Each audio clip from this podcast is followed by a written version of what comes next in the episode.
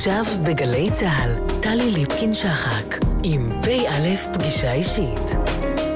הבית של החיילים, גלי צה"ל. ערב טוב. אנו מביאים בשידור נוסף את התוכנית פ"א, פגישה אישית, בה שוחחה טלי ליפקין-שחק עם אלוף משנה במילואים פינקי זוארץ במלאת שנה לפטירתו. התוכנית שודרה לראשונה בשנת 2015. האזנה ערבה.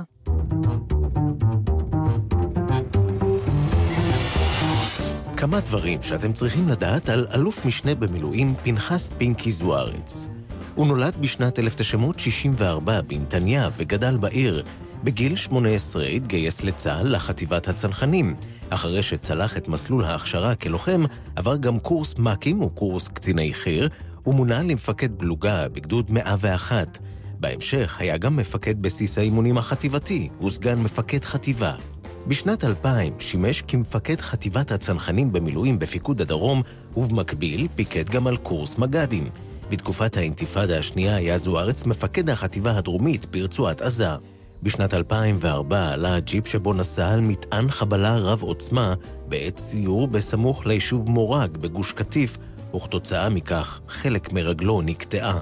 לאחר כשנה של תהליך שיקום בשל פציעתו הקשה, שב זוארץ לשירות פעיל ופיקד על קורס ברק בבית הספר לפיקוד ומטה בצה"ל. בהמשך כיהן בתפקידי מטה בכירים עד לפרישתו מצה"ל בשנת 2009. בין השנים 2010 ל-2013 היה סמנכ"ל FIDF, ארגון ידידי צה"ל בארצות הברית, שמגייס תרומות לחיילים ופועל להידוק הקשר בין יהדות ארצות הברית לישראל. בשל כך עבר להתגורר עם משפחתו בניו ג'רזי בארצות הברית. בשנת 2013 שב ארצה, ומאז מכהן כראש המועצה המקומית בנימינה גבעת עדה. זוארץ מתגורר בבנימינה, נשוי לתמי ואב לארבעה ילדים.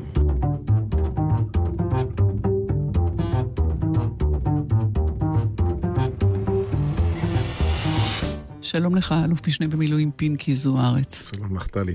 יש עוד מישהו שקורא לך פנחס? איפשהו באיזשהו מסמך רשמי אתה חתום פנחס זוארץ? אה, מסתבר שכן. שינו לי את השם מהפינקי החמוד והנחמד לפנחס הרציני, שזה בדיוק הפוך על מה שאימא שלי תכננה. כי אימא שלך תכננה מה?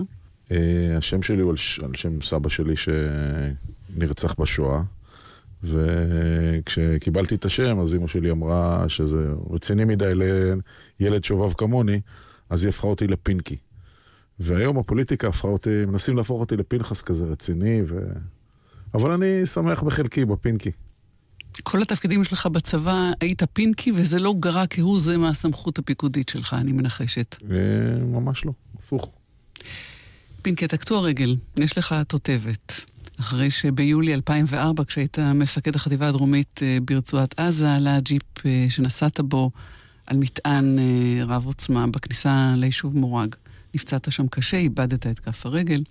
בתחקיר קראתי את התיאור של תאריך הקבלה שלך לפלוגת העורב של הצנחנים ב-1982 כשהתגייסת, ששיאו בוחן ריצה, בוחן בר-אור, בחצות הלילה, ואיך רצת כמו משוגע, קילומטרים בין מטעי הזיתים החשוכים. קראתי את זה והתכווץ לי הלב בשבילך. אתה לרוץ כבר לא יכול. אז חשבתי, לי מתכווץ הלב, אבל האם לפינקי מתכווץ הלב? האם גם אתה חושב על עצמך ככה, על האיש שלא יכול, על האיש שמתגעגע לאיבר שאין לו, ליכולות שאיבד, למסלול הצבאי שהשתבש לך?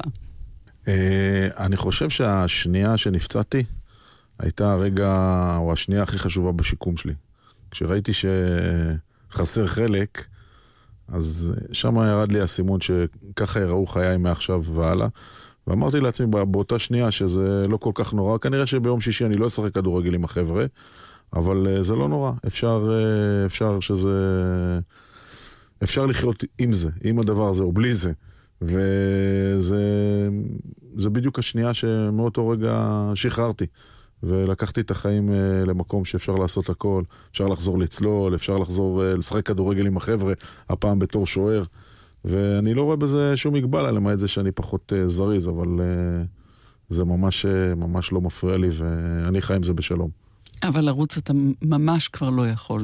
אה, כן, אני לא, אני לא, אף פעם לא הייתי אצן מי יודע מה, אבל, וגם לא אהבתי לרוץ אף פעם, אבל אני חושב שאני, מה שחשוב זה שאתה בראש תופס את עצמך כאחד שיכול לעשות הכל, וככה אני רואה את החיים שלי, ואני שמח, אני שמח שזה כך, כי יכולתי לשקוע למראות שחורות, אני חושב שכל אחד צריך להיות שמח בחלקו ולעשות את המקסימום שהוא יכול עם מה שיש לו.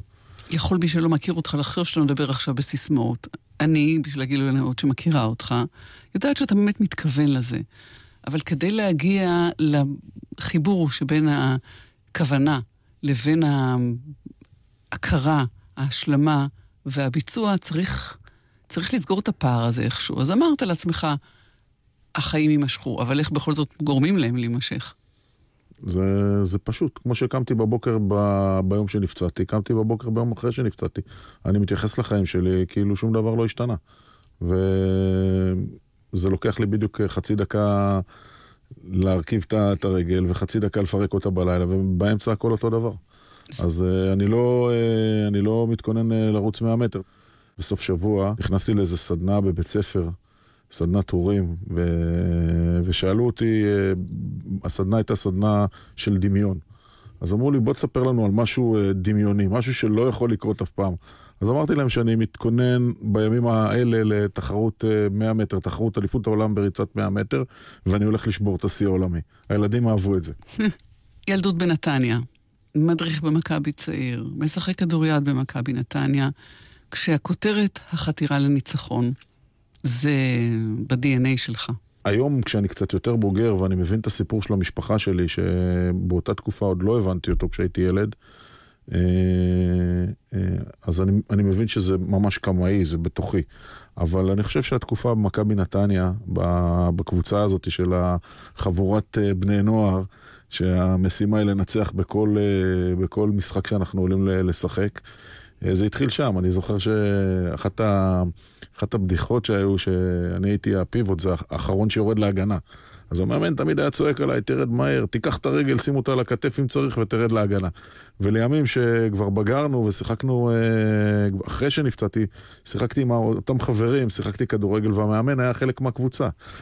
אז אמרתי לו באיזו הזדמנות ששמתי את הרגל על הכתף והראיתי לו שאני קופץ על אחת השנייה, בשביל להראות לו שהנה, מימשנו את, אה, את חזונו.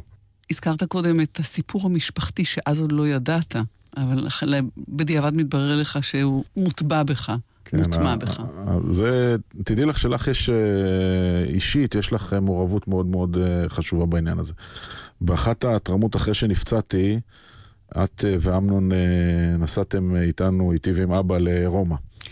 המאזינים לא רואים, זה רדיו, הם לא רואים שאני באמת מופתעת ממה שאתה אומר עכשיו. אה, כן, ואת לא זוכרת, אבל אני ואמנון סגרנו פרקים מהצנחנים באוטובוס שלקח אותנו משדה התעופה למקום שבו היה אמור להיות האירוע.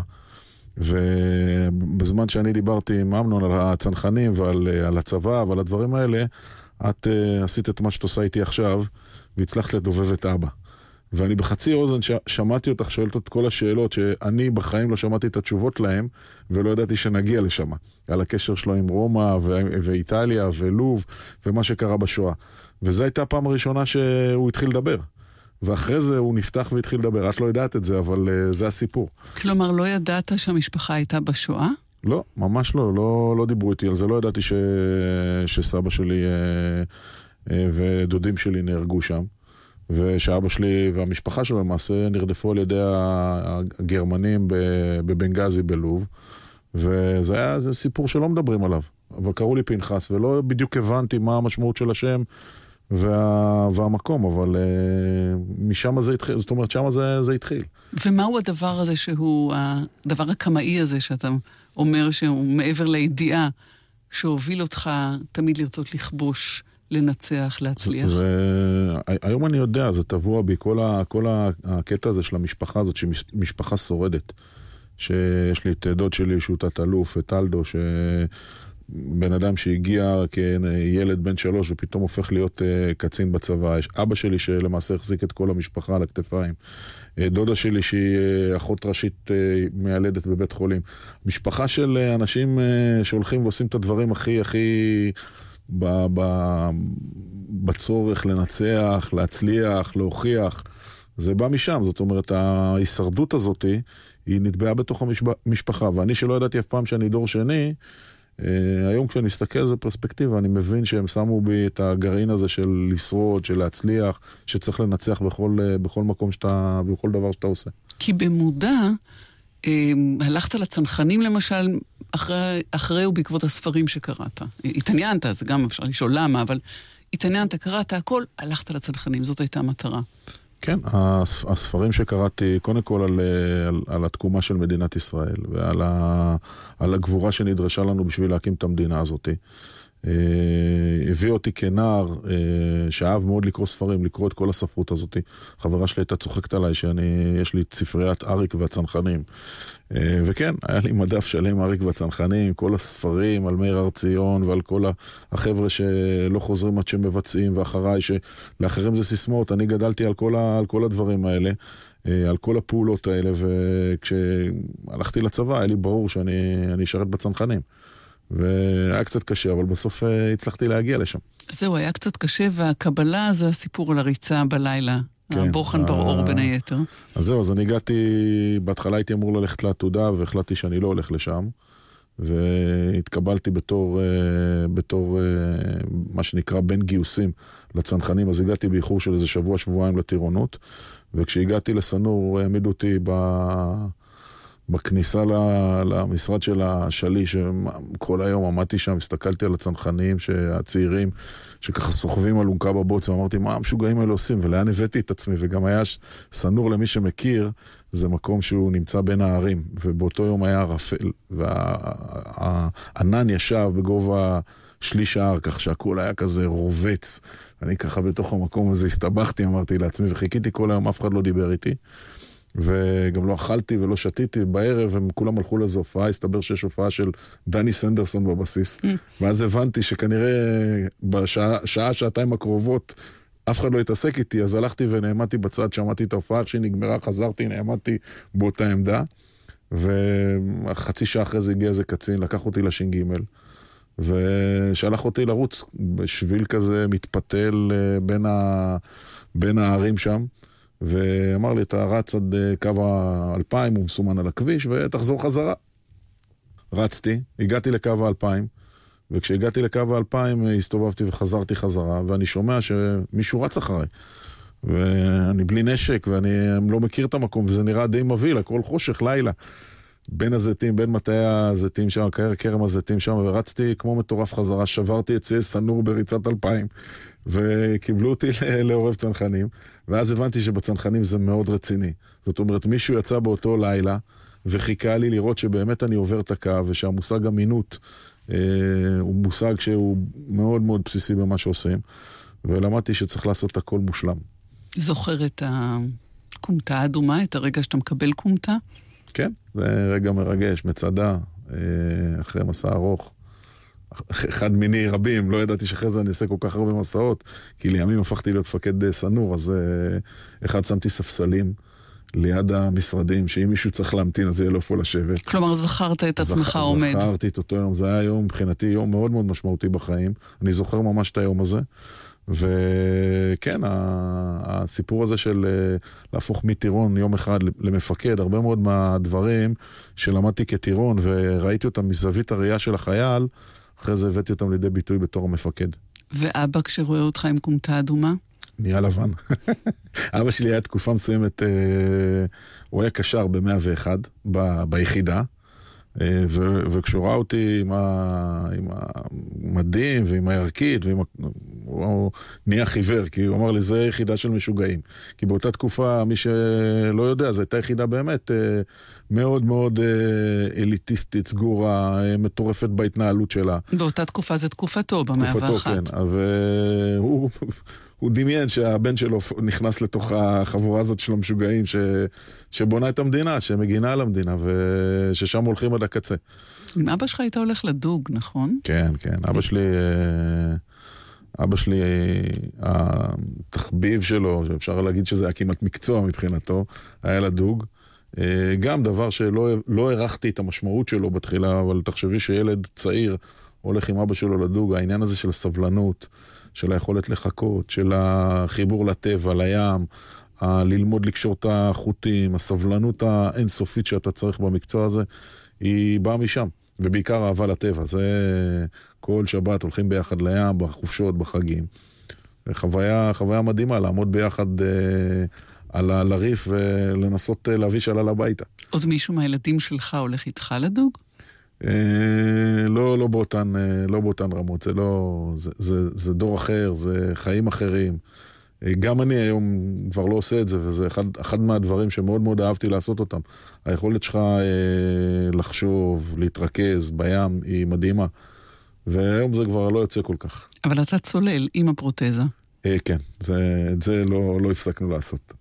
את זה לא הפסקנו לעשות. נעשה פינקי זוארץ אתנחתא. נשמע לבקשתך את אה, עוד חוזר הניגון ברי סחרוף שר. בחירה מצוינת, לא? שלך. נשמע ונחזור.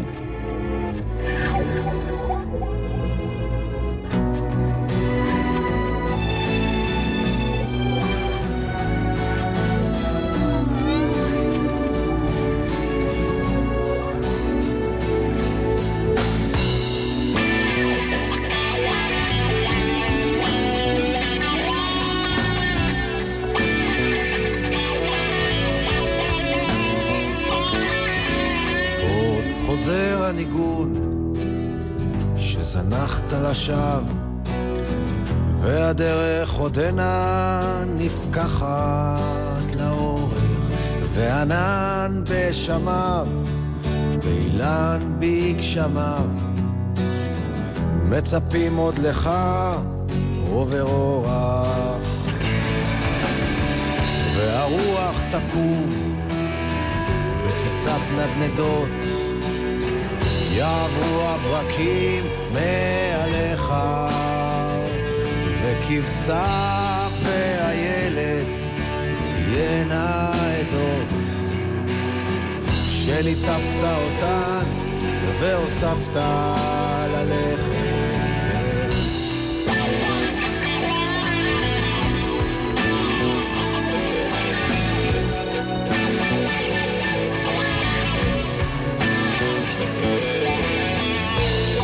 ידיך ריקות ועירך רחוקה ולא פעם סגדת אפיים לחושה ירוקה ואישה בצחוקה וצמרת גשומת אף כפיים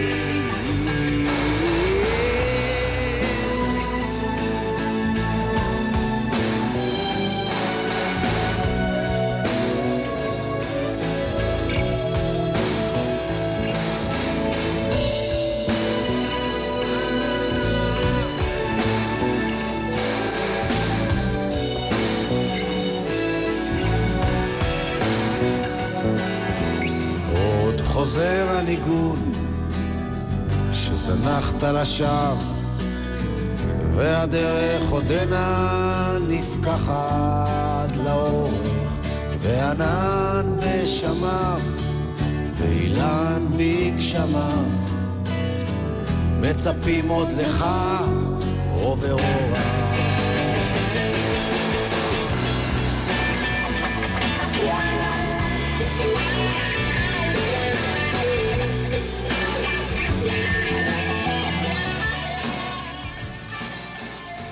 באלף, פגישה אישית, אלוף משנה במילואים, פינקי זוארץ.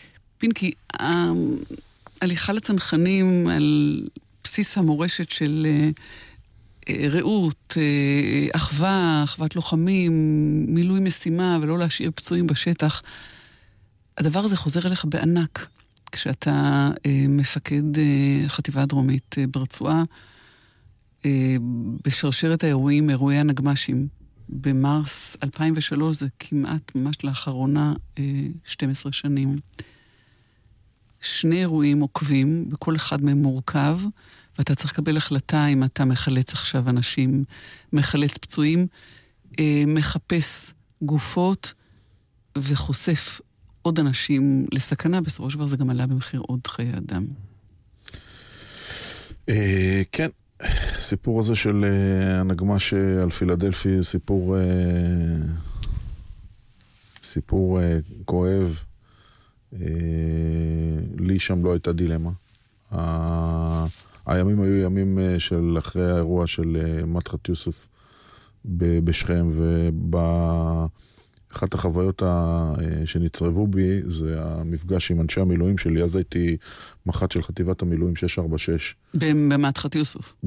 בתקופה של מדחת יוסוף, ואז כשנשאלתי האם אתה תחלץ אותנו, לי היה ברור שכן. זאת אומרת, האם, האם אתה תעשה כל מה שאפשר בשביל להחזיר אותנו? זו הייתה התשובה, וכך גם חשבתי, וככה הרגשתי, וככה עשיתי באירוע בפילדלפי. זאת אומרת, זו בכלל לא הייתה שאלה. מהרגע שהבנתי שהנגמ"ש התפוצץ והגופות של החברים שלנו אה, אה, מפוזרות בשטח, התחילה המלחמה שלנו לבנות קבר לכל אחד ואחד מהחברים. אה, לי זה היה ברור, כמו שראיתי את האור באותו יום, שזה מה שצריך לעשות, זה הדבר הנכון.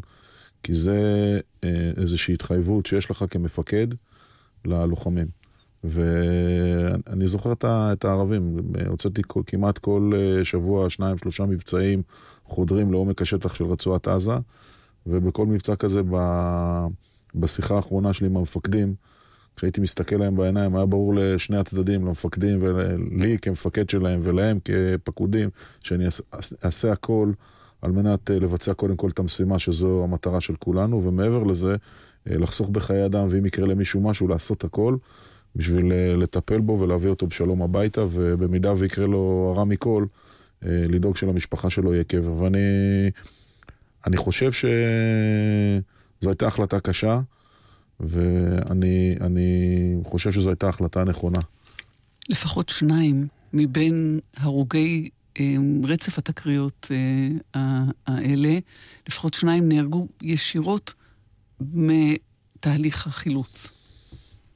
אבל אני, כן, יש לי, יש לי, יש לי הרבה מחשבות על העניין הזה. מצד שני, אני חושב שזה מה שהיה נכון לעשות. בסוף יש משפחות שהיקירים שלהם כרגע, יש להם קברים, הם, הם יודעים לאן ללכת, איפה היקירים שלהם, ובעיניי זה היה הדבר הנכון שהיה צריך לעשות אותו באותה עת. גם מבחינת המסר, העניין... המשמעותי ביותר ב, ב, בעשייה שלנו בסוף, מה מוביל אותנו, מה הערכים שלאורם אנחנו פועלים.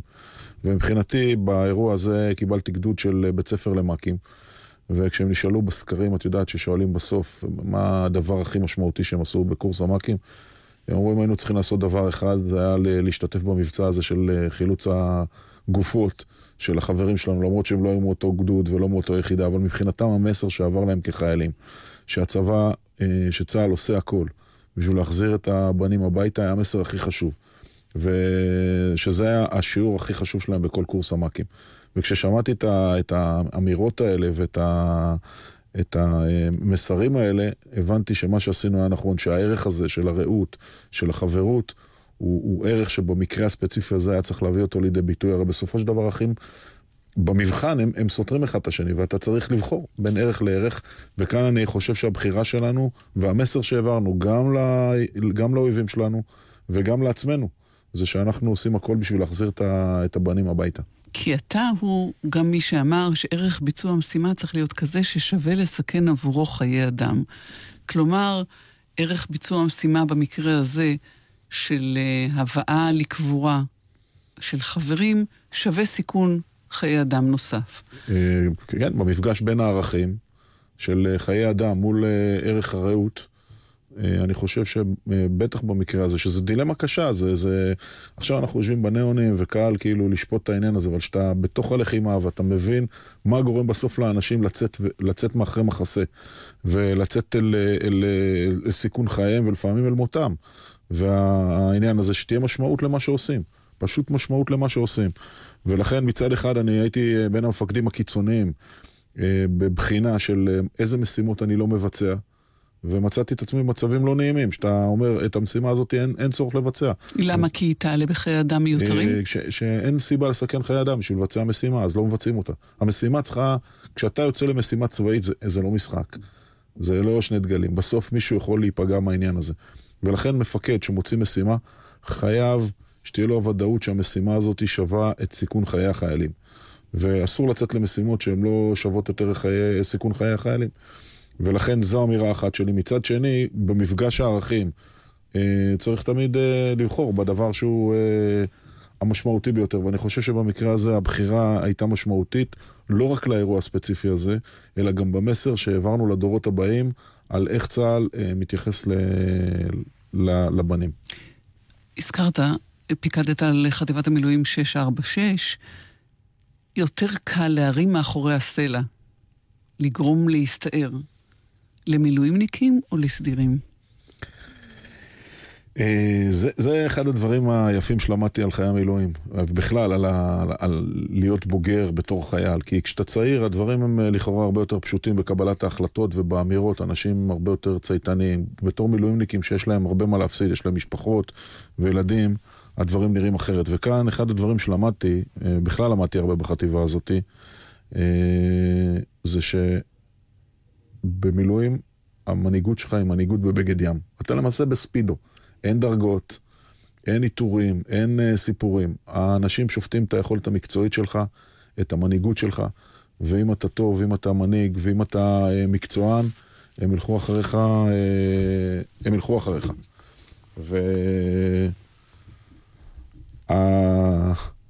הזה הוא שיעור חשוב מאוד, כי זה כבר לא ציות עיוור לאיזשהו משהו, זה משהו שהוא מעבר לזה.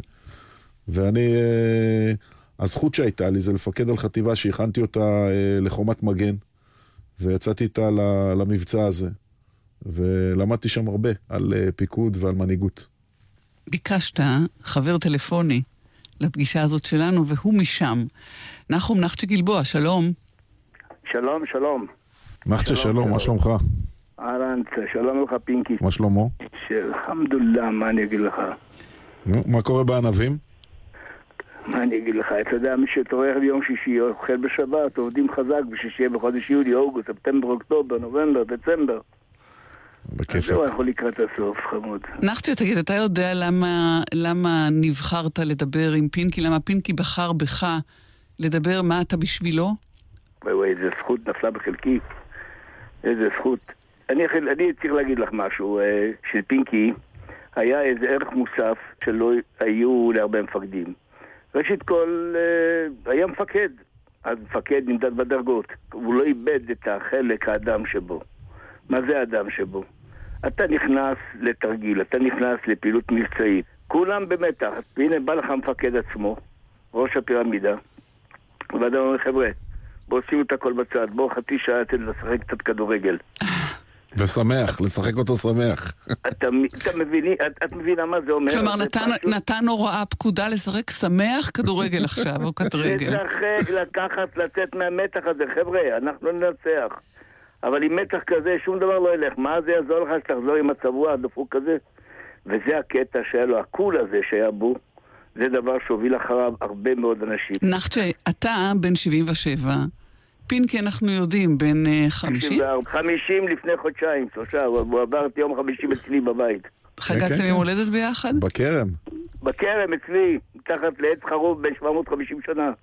אז הפרש הגילים הזה, אתה, הוא המפקד שלך, ואתה גם בכלל הורדת דרגות, כי חלק גדול מהחיילים הם, הם היו ילדים על ידך. נכון, נכון. נחצ'ה נפצע בסמטת המוות בירושלים. והוא מהוותיקים ותיקים. שחרר, מש, משחררי ירושלים. ואתה נחת שבאת לפקוד את אה, מיטת אה, פציעתו של אה, פינקי, כשהוא אני נפצע. אני הגעתי עוד לפני שהוא הגיע לשם. אני רק שמעתי את ההודעה, לקחתי את האוטו מלכיש, והספקתי להגיע לפני שמסוק הגיע. וכשאמרו לי שפינקי נפצע, אז לא יודעת, אני לא ידעתי מה, אתה שומע הודעה כזאת, אם מודיעים לך את זה ברדיו ובכל ה... אני רצתי לשם, פגשתי שם את תמי, פגשתי שם את אימא, פגשתי את אבא שלו מינו, פגשתי שם את אח, את כולם פגשתי. אמרו לי שהוא בחדר ניתוח, עוד מעט מכניסים אותו לחדר ניתוח. שאלתי, מדבר, שוחח, אומר לי מצב רוח מצוין. אז זה הדבר הבסיסי שהיה לפינקי. נחצ'ה, במלחמה הבאה, או לו היית צריך שוב לצאת עם פינקי לפעילות מבצעית, אתה יוצא, אני... יוצא אחריו? אני אגיד לך משהו במילה אחת שאני לא נוהג להגיד. על פינקי אני אומר לך, בעיניים סגורות, אני אפילו לא בוחל אותו. נחצ'ה, נחצ'ה גלבוע, תודה רבה שדיברת איתנו. שלום. תודה, תודה, ותמשיכי ככה. תודה, נחצ'ה. תודה, איש יקר. שמור לי עליך, איש יקר. תגיד, אה, איזה כרם יש לנחצ'ה? איפה הוא? בלכיש. בלכיש? נחצ'ה הוא איש אשכולות, הוא... איש אשכולות ענבים. לא רק אשכולות ענבים, הוא גם, כמו שאת דיברת עכשיו עם האיש, הוא בכלל פרופסור למתמטיקה. הוא איש רציני. גם לוחם, גם חקלאי, אוהב את האדמה, אוהב את ארץ ישראל. איש מדהים. אני חושבת שנעשה עוד אתנחתא. מצוין, זה הזמן. מה תרצה? בוא נלך על אהוד בנאי, השביל הזה מתחיל כאן. נשמע ונחזור.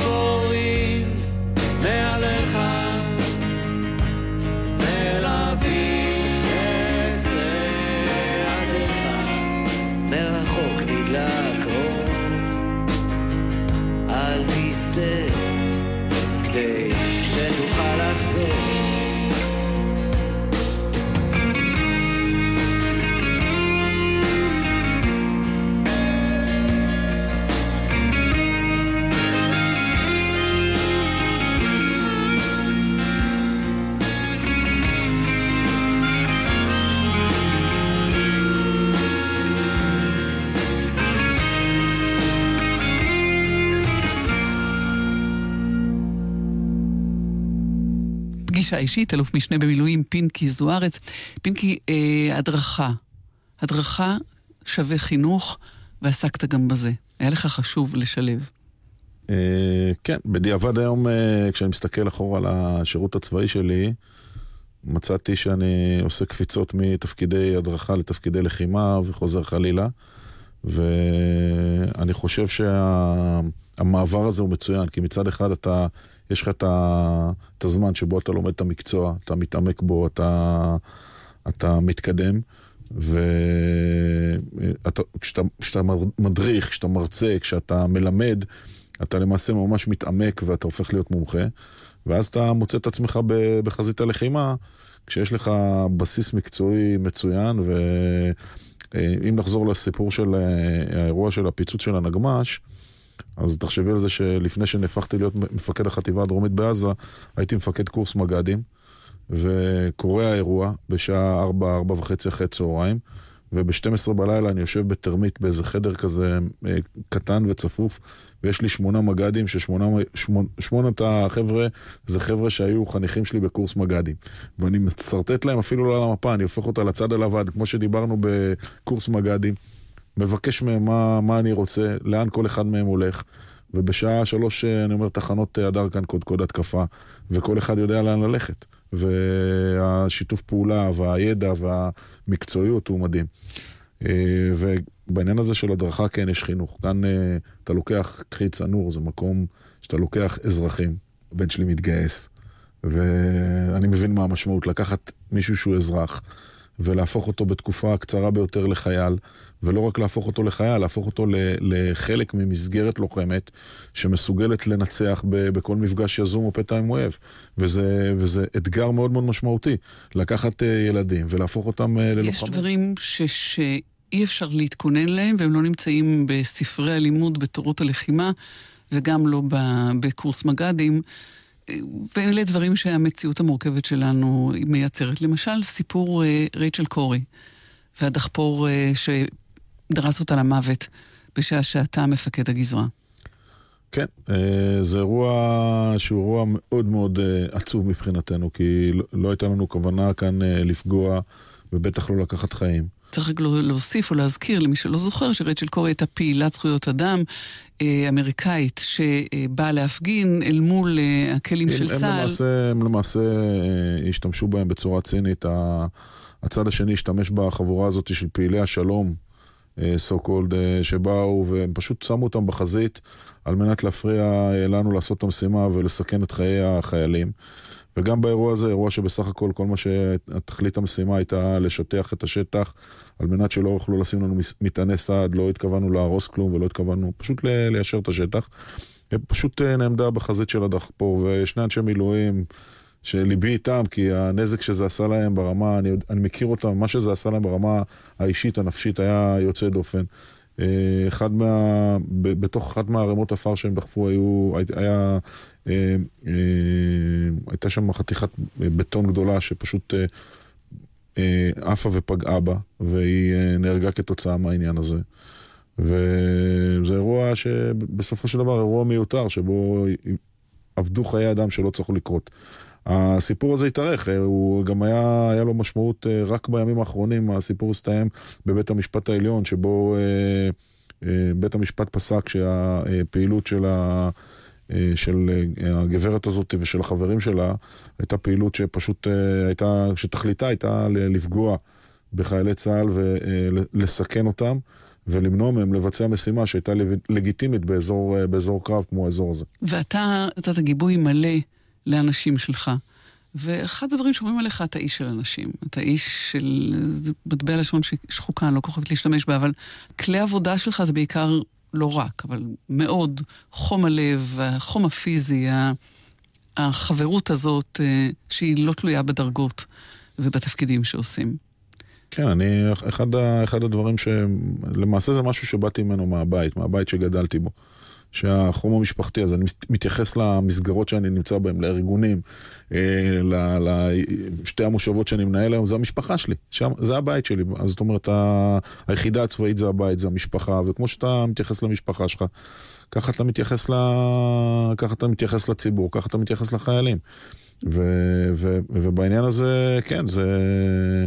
המוות של רייצ'ל קורי הוא מוות מיותר, שחבל שקרה, שלא היה צריך לקרות. אנחנו עשינו כל מה שאפשר בשביל שזה לא יקרה וזה קרה.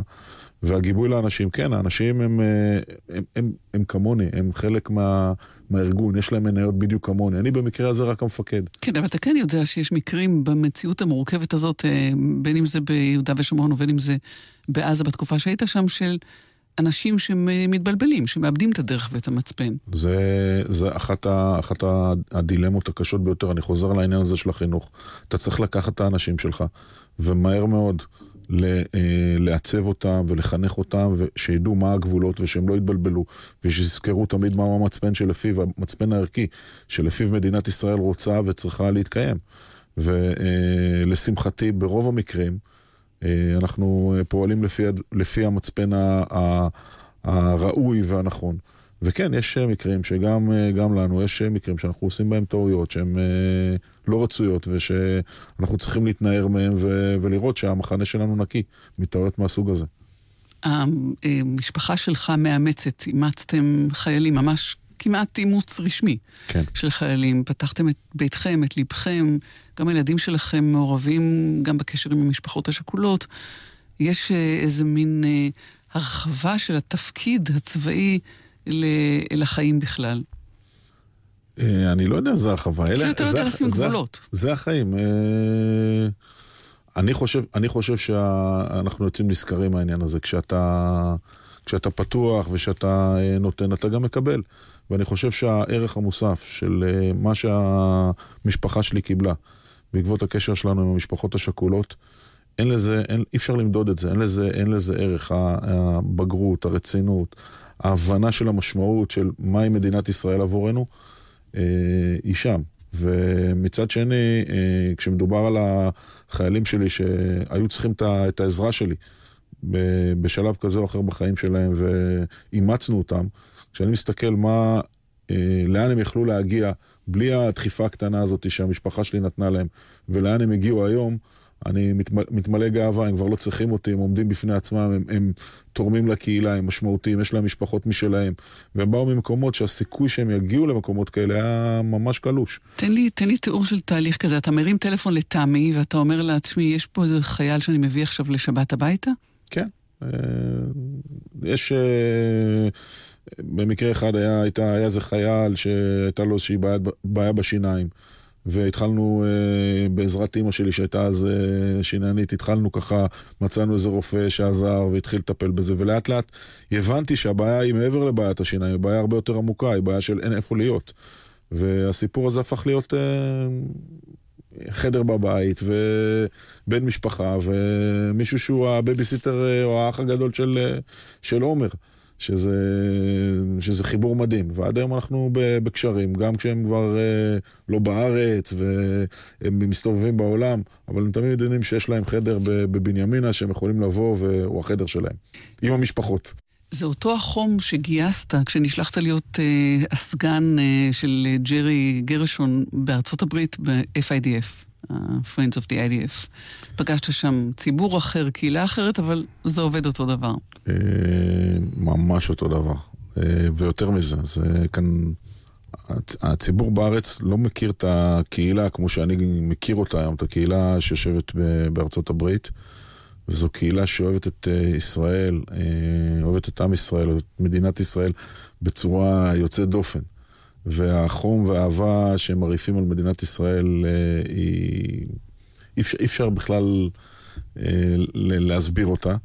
וכן, בסוף במפגש האישי עם אה, אנשים שרוצים לעשות למען מדינת ישראל, יש חשיבות לקשר האישי. האנשים האלה מצפים ליחס הזה, בטח ממישהו שהוא חייל וקצין בצה"ל. מבחינתם יש לקשר הזה משמעות אה, גדולה מאוד. נוצרו לנו קשרים אה, מדהימים עם, אה, עם, עם הקהילות השונות. היכולת לרדת במקום כמו יוסטון, שאין שם סניף של FIDF, ובפחות משנה לפתוח שם סניף, ואחרי שנה להיכנס לאולם שיש בו 500 יהודים ציונים שתומכים במדינת ישראל ובחיילי צה"ל, זה עניין מרגש. וכשנחתתי שם, לא הכרתי שם אף אחד. והיכולת לייצר כזה מין אה, באז כזה, לרתום את הקהילה לטובת אה, עם ישראל, זה, לי זה היה שיעור ענק. אה, על החיים, על הקשר בין אנשים, על הרצון לעשות משהו משמעותי ביחד. וזה לא קשור לכסף שאספתם, כי אתה חושב שזה מעבר לכסף. זה חד משמעית מעבר לכסף. הסיפור הזה של גיוס הכספים הוא נראה לכאורה חזות הכל. הטענה שלי היא שזה הרבה מעבר לגיוס כסף. יש כאן קטע של חיבור העם היהודי לארץ ישראל, למדינת ישראל, לעם ישראל, והחיבור הזה הוא חשוב ל- ליהדות בעולם, והוא חשוב גם לעם ישראל. בסוף, אחד הדברים שאני הכי שמח שעשיתי, היה מסע שלקחנו בו אה, שורה של אה, תורמים, העלינו אותם על, אה, על מטוס, הורדנו אותם בפולין, חיברנו אותם למסע של עדים במדים של צה"ל ביום השואה. את כל המסע, עם כל המשמעויות, עם המשפחות השכולות, עם הפצועים, ונחתנו לאירועי יום הזיכרון ויום, ה, ויום העצמאות במדינת ישראל. זו חוויה שאי אפשר לתאר אותה לשני הצדדים, גם לחיילים וגם לתורמים. ואז אתה רואה שזה זה, זה עם ישראל, שלא משנה שהוא לא גר בארץ, עדיין מבחינת הערכים, מבחינת הקשר, מבחינת החום, הוא, הוא, הוא מבין שמדינת ישראל זה הבית האמיתי שלו. אבל אולי זה כן משנה שהוא לא חי בארץ, ואין איזה אה, דיסוננס בין האהבה הגדולה שלהם, אבל מרחוק, לצורך אה, או לציווי לחיות בארץ. אתה לא היית אה, שליח עלייה, בסדר, ועדיין. אני, אני אה, למדתי ב, בתקופה הזאת שהייתי שם, שהשהייה שה, שלהם ב, ב, בניכר, בגולה, היא, היא הסיפור שלהם. השאלה היא מה עוצמת הקשר שלהם למדינת ישראל, ואיך אנחנו אה, גורמים לכך שהקשר עם מדינת ישראל ילך ויתחזק, ובמקרים מסוימים עד כדי אה, לעשות עלייה. ובמקרה אחר, אם uh, מישהו מחליט שהוא רוצה לגור במקום אחר, למרות שלי אישית יש קושי עם זה, אבל uh, אם מישהו בוחר לגור מחוץ למדינת ישראל ולתמוך במדינת ישראל מבחוץ, אני חושב שיש לזה, לזה עוצמות ויש לזה אספקטים שאי אפשר לבטל אותם. היה קשה להיפרד uh, מהמדים, מהתפקידים הצבאיים, מהמשפחה הלוחמת הזאת, ו- ולוותר על המשך הקריירה הצבאית שלך בתור מי ש... Uh, חונך לנצח? Uh, תראי, בסוף, בסוף uh, אין ספק שהחממה הזאת, המשפחה הזאת שקוראים לה צה"ל, היא חוויה ש... מי שהיה שם מבין, זה, זה, ו, ומי שלא היה שם לא יבין. בסוף uh, צה"ל זה המשפחה שלי, וגדלתי שם הרבה מאוד שנים, למדתי שם את, את עיקר הדברים שאני יודע כאדם בוגר. התעצבתי שם ונתרמתי שם, ו... אבל ידעתי כל הזמן שיום אחד זה ייגמר, שיום אחד uh, צריך להמשיך הלאה, ושגם uh, השירות בצבא הוא uh, מסתיים. ו... ולכן uh, הכנתי את עצמי לרגע הזה, ואמרתי לעצמי שאני בחיים לא, לא אעזוב את המשפחה הזאת ממורמר. יש כזאת תסמונת שאתה עוזב, אתה מאוכזב, שלא נהיית איזה קצין בכיר, אז אתה מאוכזב. אז אני הכנתי את עצמי לרגע, ידעתי שזה יבוא, וכשזה בא, עשיתי את זה בהשלמה. ובאהבה רבה, והבנתי שצריך להמשיך את השירות הזה במקום אחר. וככה עשיתי. חזרת לארץ, המשפחה חזרה לארץ, להסתער על היעד הבא. והיעד הבא הוא ראשות המועצה של בנימינה גבעת עדה. פינקי, פוליטיקה? מה קשור? אה, זה הרבה יותר מפוליטיקה בעיניי. אה, אני גם לא מתייחס לזה כפוליטיקה, אני מתייחס לזה כ... כיכולת לשרת את הציבור במקום אחר. בסוף, תראי, ב... גם, גם במערכת הצבאית אה, וגם במערכת הציבורית, אנשים הם אנשים. וגם כאן אתה צריך יכולות ניהול, וגם כאן אתה צריך יכולות ניהול. הן קצת שונות, אבל הן מקבילות. וגם כאן וגם כאן אתה צריך מנהיגות. זאת אומרת שהרבה מאוד מהדברים שאתה, שעשיתי אותם ב, ב, במשפחה, במשפחה הצבאית שלי, הם היו מאוד מאוד שימושיים במשפחה האזרחית שלי, ביישובים שאני אחראי עליהם, שהם הבית, הבית שלי, המושבות שאני חי בהן, מושבות הברון המדהימות האלה, באמצע בקעת הנדיב, מקום, סוף העולם זה שם. והיום, כשאני עושה את התפקיד הזה ואני אה, אני, אני רואה שזו שליחות. בסופו של דבר אני תמונה על הקיר, אני ראש מועצה שצריך לעשות יותר איכות חיים לאנשים שלי. יותר, אה, לעשות את המושבות האלה יותר טובות, יותר חזקות, יותר יפות ממה שקיבלתי אותן. חינוך? זה הדבר הראשון.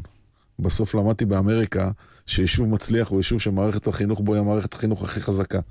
ובזה אנחנו משקיעים, בסיפור של החינוך.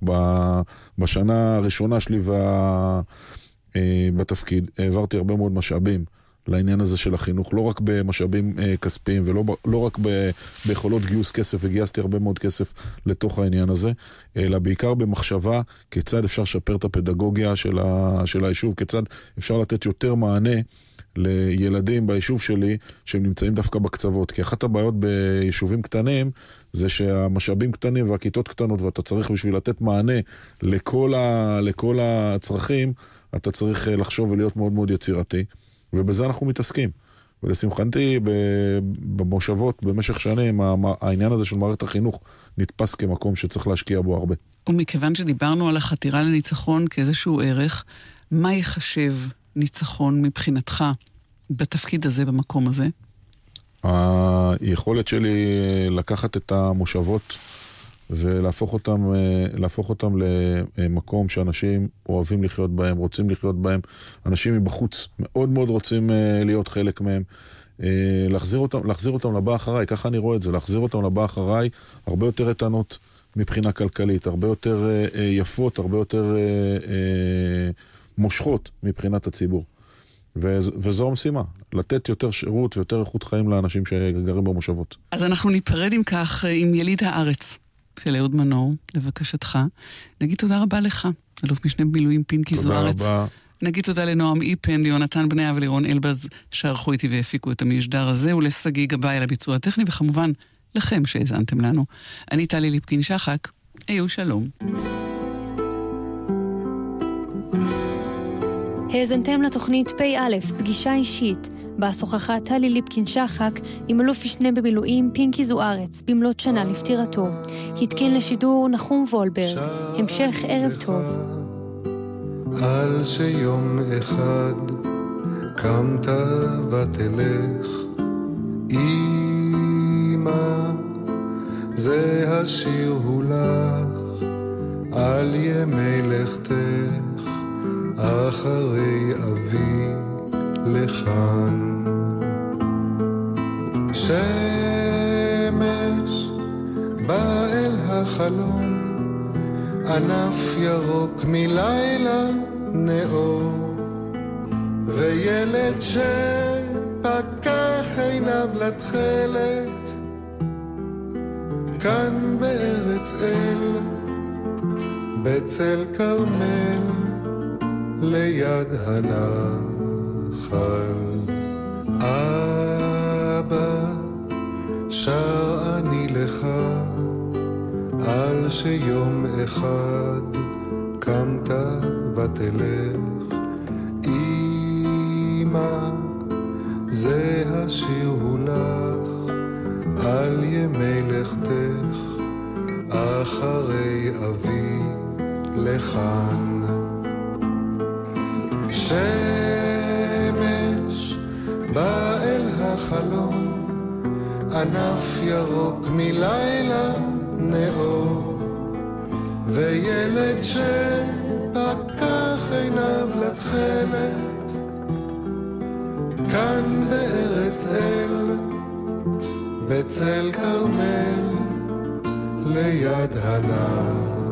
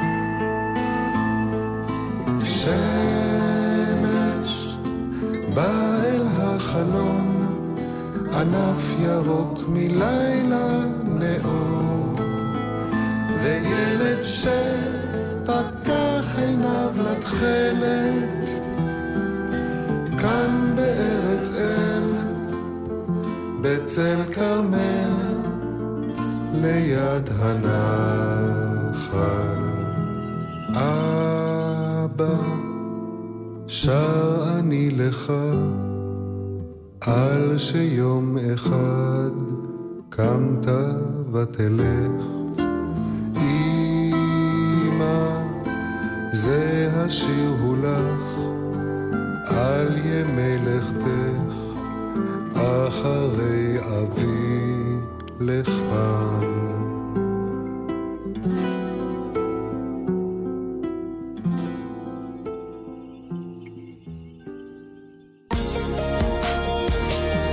אתם עם גלי צה"ל. הורידו את יישומון גל"צ וגלגלצ.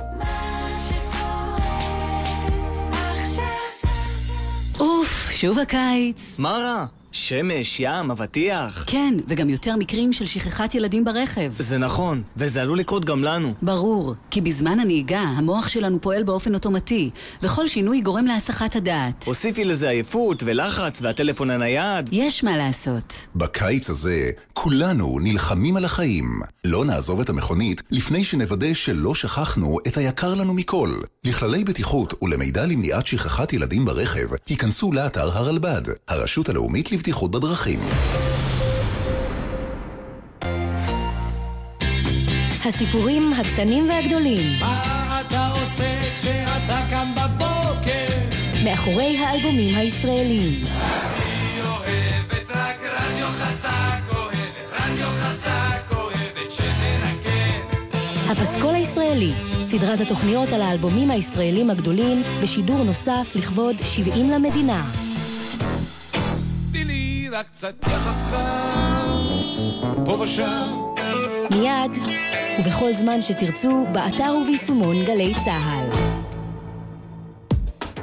מיד אחרי החדשות, תוכנית מציאות.